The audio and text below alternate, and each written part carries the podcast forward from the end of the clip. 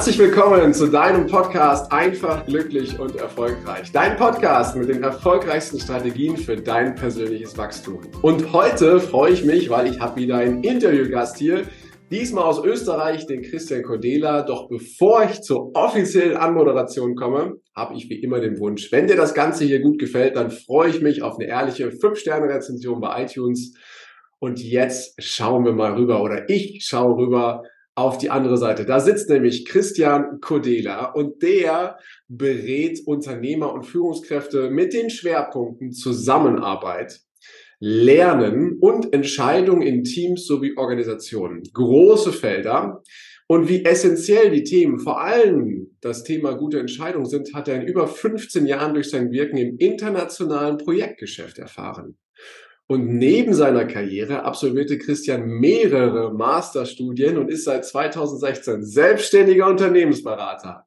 Als zertifizierter Lego Serious Play Facilitator, müssen wir gleich mal gucken, was das ist, Karios-Berater und Design Thinking Coach bringt er verschiedene Perspektiven und Ansätze zusammen und vereint unterschiedliche Modelle und Theorien in seiner Arbeit. Herzlich willkommen, lieber Christian, in diesem Podcast. Ja, hallo, vielen Dank für die Einladung. Sehr gerne. Wunderschöne Grüße nach Österreich in die Nähe von Wien. Hast du mir verraten, da lebt er und da wohnt er und arbeitet und wirkt er. Und äh, ich freue mich total, dass du da bist. Und wie ich das bei jedem so mache, äh, hol uns doch mal gerade ins Boot neben der Anmoderation wer denn so der Christian Kodela ist. Das machen wir ganz gerne, dass wir einmal zurück in die Kindheit springen und mal fragen, wie es denn war, als der Christian noch klein war, zu Hause am Tisch. War es eher ein bisschen abenteuerlich? War es eher ein bisschen behüteter? Hol uns doch mal ins Boot. Wie ist die Zeit gewesen damals? Ähm, ich würde sagen, abenteuerlich, schon behütet, aber mit einem sehr großen Rahmen, den ich auch nutzen musste. Ähm, also die, die, die ganz ersten Jahre, also wirklich, wirklich frühe, frühe Kindheit, äh, waren tatsächlich noch in Wien. Also ich bin auch in Wien aufgewachsen, die ersten paar Jahre. Wir sind aber auch dann sehr schnell aufs Land rausgezogen. Ja, und wenn man mich in die Natur lässt, bin ich lang unterwegs und schnell weg. Als Kind und wahrscheinlich heute auch immer noch, oder? Ja, so gut es geht. Ähm, schaue ich auch noch, dass ich immer wieder mal auch rauskomme. Ähm, ich sage immer so, mir sind es die zwei Extreme, Wasser und Berge. Also ganz unten und ganz oben. Das heißt, alles, was am und im und unter Wasser geht. Und fairerweise im Sommer auf die Berge. Also ich bin weniger der Wintersportler per se. Da zieht es mich dann wieder in die Wärme, aber so die ein oder andere Wanderung passt schon, geht schon. Ah, okay. Also wahrscheinlich auch so der, ja. Was, was gibt dir die Natur? Wenn du draußen in der Natur bist, was, was ist so dein Gefühl? Was, was gibt dir die Natur da? Unterm Strich wahrscheinlich zwei Dinge. Das eine ist äh, zu sehen, dass man nicht alleine ist auf der Welt. Also auch da, ein, die Demut ist jetzt ein sehr großes Wort dafür, aber schon noch zu merken, okay, das, da gibt's andere Lebewesen, wir sind nicht die einzigen. Das und auf der zweiten Seite, und das kommt beim Wandern, aber auch beim Tauchen natürlich äh, zusammen, ein Stück weit die Stille und die Ruhe. Also das zur Ruhe kommen, ein Stück weit zu, zu sich finden, unter Anführungszeichen, und dann doch auch irgendwo so da sein, also achtsam ist auch wieder so ein ganz starkes Wort, aber so ein bisschen im Moment zu sein ähm, und einfach teilweise auch nur zu staunen. Okay, ja, danke.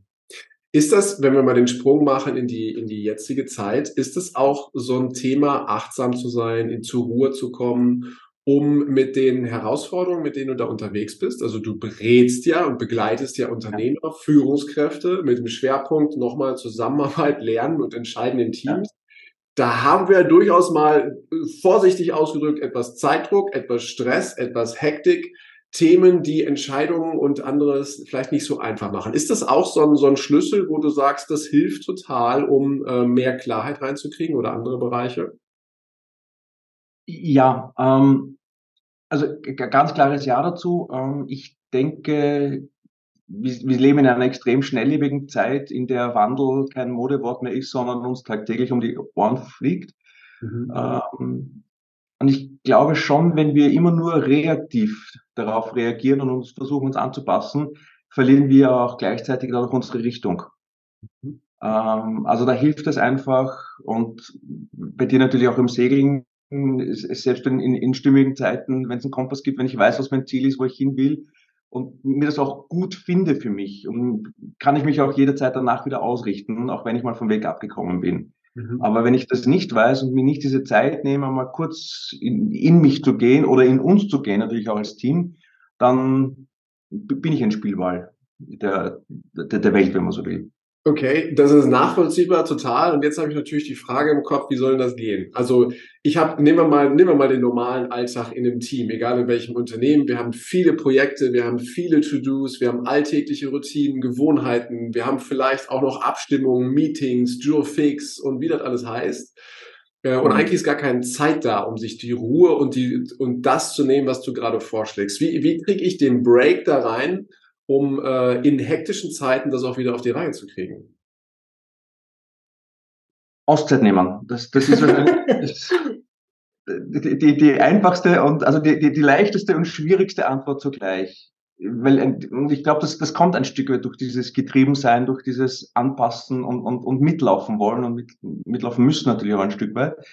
Ähm, aber ab und an, und da reicht vielleicht auch einmal im Jahr oder wenn es geht, vielleicht zweimal im Jahr, sich jetzt aus, aus Teamsicht einen Tag Zeit zu nehmen für eine Klausur und nicht ans Operative zu denken, sondern wirklich auch zu schauen, wie arbeiten wir zusammen, ein Stück weit was haben wir gelernt, aber auch natürlich die Frage, wo wollen wir hin, was wollen wir erreichen und worauf wollen wir in einem Jahr, in einem halben Jahr oder vielleicht auch in zwei Jahren stolz sein, dass wir es geschafft haben. Mhm.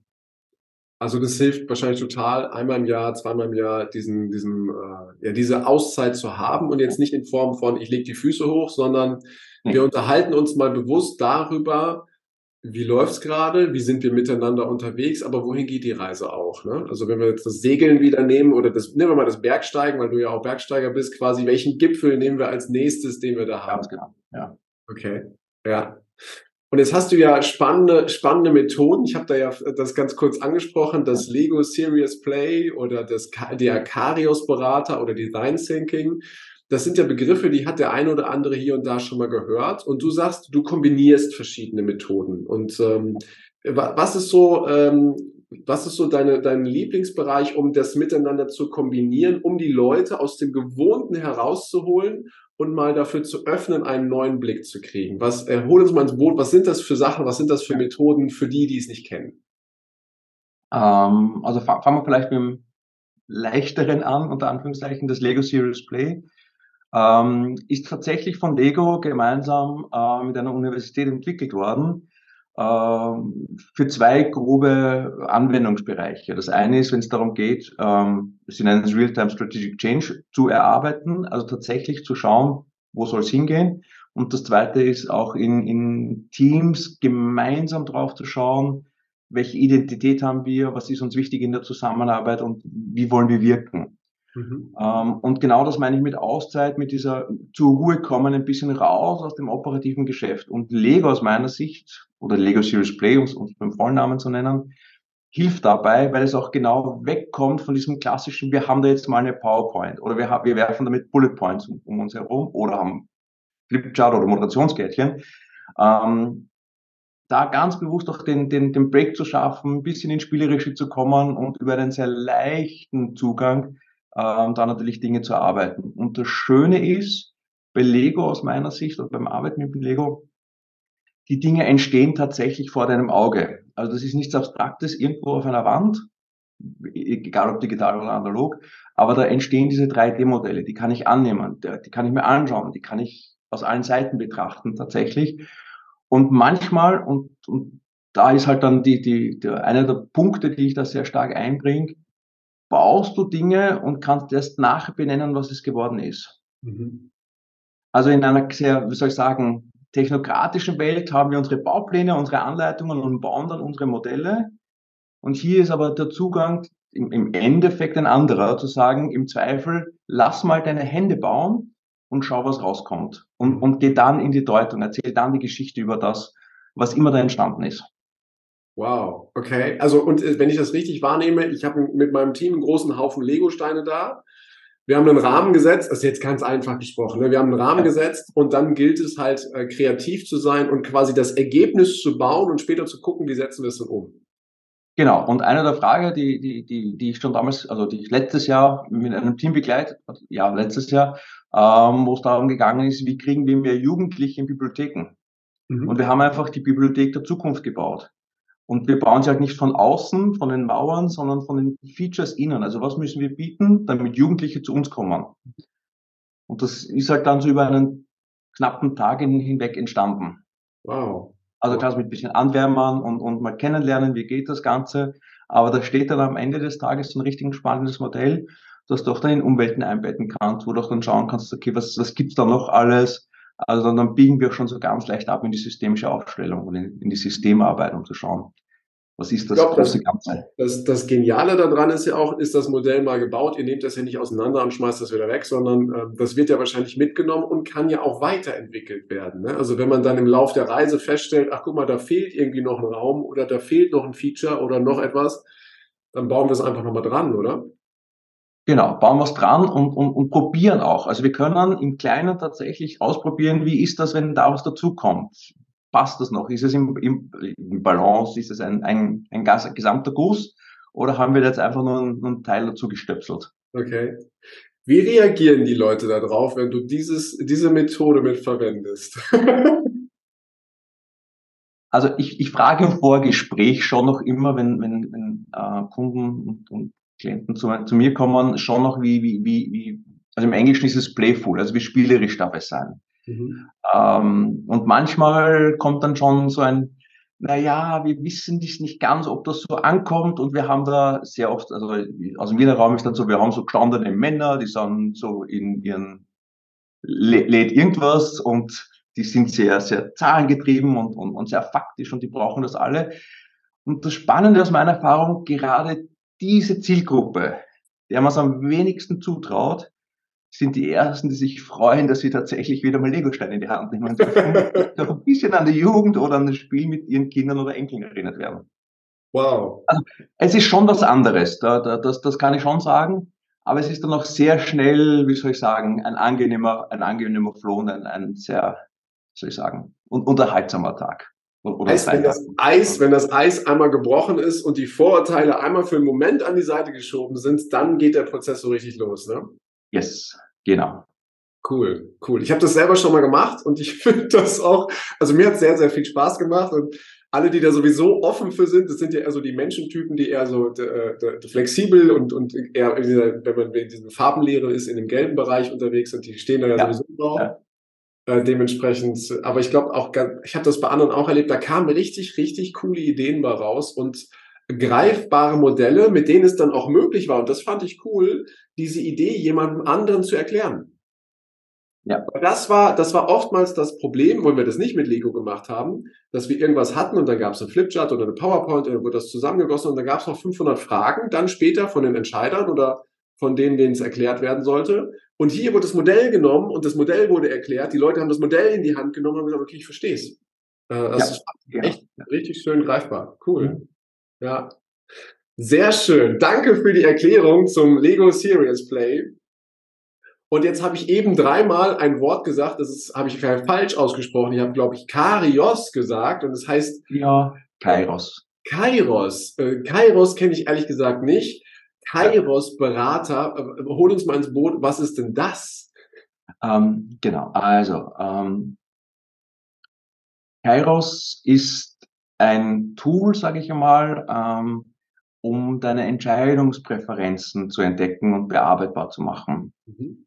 Ähm, kannst du dir vorstellen, wie wenn ein Online-Assessment, ähm, wo du einfach Fragen beantwortest und Aussagen gegenüberstellst und aus dem kommt dann äh, ein, ein, ein äh, Report heraus, wo wir dann gemeinsam auch schauen können, was sind deine Präferenzen beim Entscheiden. Und manchmal macht es Sinn, deine Stärken zu spielen und in manchen Situationen ist es aber auch dann hilfreich zu sagen, okay, passt, da habe ich vielleicht nicht so eine starke Präferenz, da hole ich mir jemanden, dem das leicht fällt. Mhm. Also es geht da weniger darum zu sagen, du bist, sondern das machst du gern, da hast du Erfahrung in diesem Zugang zum Entscheiden, bist du vielleicht routinierter oder, oder erfahrener, um dann auch zu schauen, wo passt das und wann ist es auch gut, sich vielleicht Unterstützung zu holen oder Sparing-Partners zu holen. Ah, okay, also es bringt mir Klarheit. Ne? Wenn, das, wenn ich das Modell anwende, dann bringt es mir Klarheit, wo tue ich mich schwer, wo fällt es mir echt leicht und äh, gerade wo es uns leicht fällt, wissen wir das ja oft bewusst nicht, sondern das läuft halt einfach so. Ja. und es macht es nochmal klarer und ich weiß halt, ich kann die Prozesse schneller gestalten, wenn ich weiß, an welchen Stellen hole ich mir Hilfe, richtig? Ganz genau. Ah, Ganz okay. Genau. Also dann, ein, also aus meiner Sicht ein wichtiges Tool, auch, auch ein bisschen mehr über sich selber zu erfahren, mhm. äh, um dann auch zu sagen, passt, weniger wie tick ich, aber wo im Zweifel, wie, wie gehe ich an, an das Thema ran, worauf achte ich, wo, wie schaue ich und so weiter. Ja, sehr wertvoll. Mhm. Und das verbindest du dann auch noch neben dem Lego Serious Play äh, mit dem Design Thinking, oder? Genau. Ähm, also auch da, ähm, es gibt, wie soll ich sagen, immer wieder mal Entscheidungssituationen, wo es entweder sehr viele Möglichkeiten gibt, wo es dann einfach gezielt darum geht, in die passende oder in die gute Auswahl zu kommen. Aber gerade wenn eine Entscheidung ansteht, aber wir noch nicht ganz sicher sind, ob wir alle Möglichkeiten haben, hilft aus meiner Sicht oder helfen die Zugänge aus dem Design Thinking zu sagen, passt, an der Stelle mal kurz einen Karten, wir machen einfach mal den, den, den Raum auf und, und versuchen mal zu verstehen, worum geht es überhaupt, was ist das Thema, ähm, also im, im, im Design Thinking Lingo wäre es der Problemraum, um zu sagen, okay, worum dreht sich die Entscheidung überhaupt? Und wenn wir das verstanden haben, dann können wir in den Lösungsraum gehen und zu sagen, was haben wir für Optionen?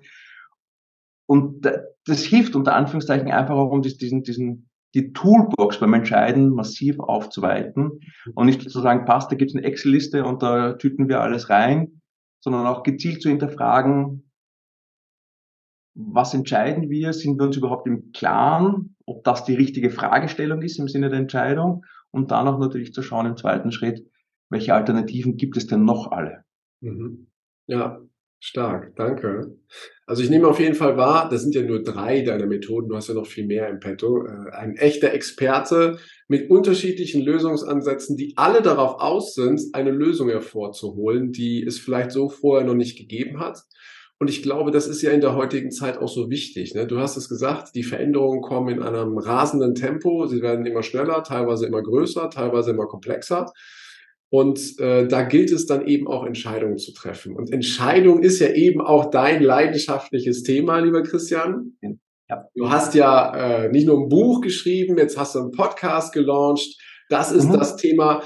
Ähm, hol uns mal bitte ins Boot. Warum glaubst du, ist das Entscheiden heutzutage so relevant? Puh, where to begin? Ähm, ich ich, ich fange wieder ein bisschen früher an. Ich glaube, in, in den good old days, und die habe auch ich noch in, in, in Organisationen miterlebt, und die sind vielleicht zehn Jahre, zwölf Jahre, 15 Jahre her, hatten wir zumindest die Idee einer halbwegs stabilen Umwelt, halbwegs vorhersagbare Rahmenbedingungen, in denen es, glaube ich, auch einfacher war oder, wie soll ich sagen, mit den klassischen Methoden einfacher war, Entscheidungen zu treffen. Einfach weil es ein bisschen stabiler war. Und ich glaube, spätestens 2020 haben sehr viele Organisationen erlebt, wie schnell auch sich Dinge ändern können. Ähm, und seitdem ist jetzt das nicht unbedingt langsamer oder ruhiger geworden um uns herum. ähm, ja. Und aus dem heraus glaube ich oder sage ich eigentlich auch sehr provokant, wir brauchen einen neuen Zugang zu entscheiden. Wir, wir müssen das Thema Unsicherheit aktiv angehen, aufgreifen und wir müssen uns bewusst sein, dass wir es nicht mehr wissen, dass die Unsicherheit einen, einen, einen, deutlich höheren Stellenwert hat. Und dementsprechend sind auch die, wie soll ich sagen, Entscheidungsmodelle oder Zugänge, wie wir sie vielleicht noch an der Uni gelehrt haben, sie haben schon noch ihre Berechtigung, aber ich, hinter, ich hinterfrage ganz massiv, wie, wie gut sie noch greifen und funktionieren. Ähm, ja.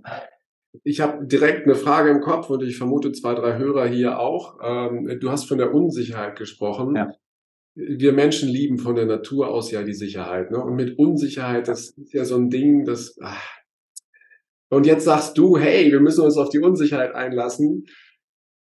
Und du bist ja jetzt auch der Experte. Jetzt äh, gib uns, gib uns doch mal so, so, einen ersten Hinweis, nur so einen ersten Hinweis, so ein erstes Stückchen, äh, ja. wie wir diese Unsicherheit, wie wir da etwas leichter mit umgehen können. Sagen wir es so. Ja wie bei jeden Veränderungen akzeptiere es. ist, glaube ich, der erste große Schritt, ist, sie zu akzeptieren.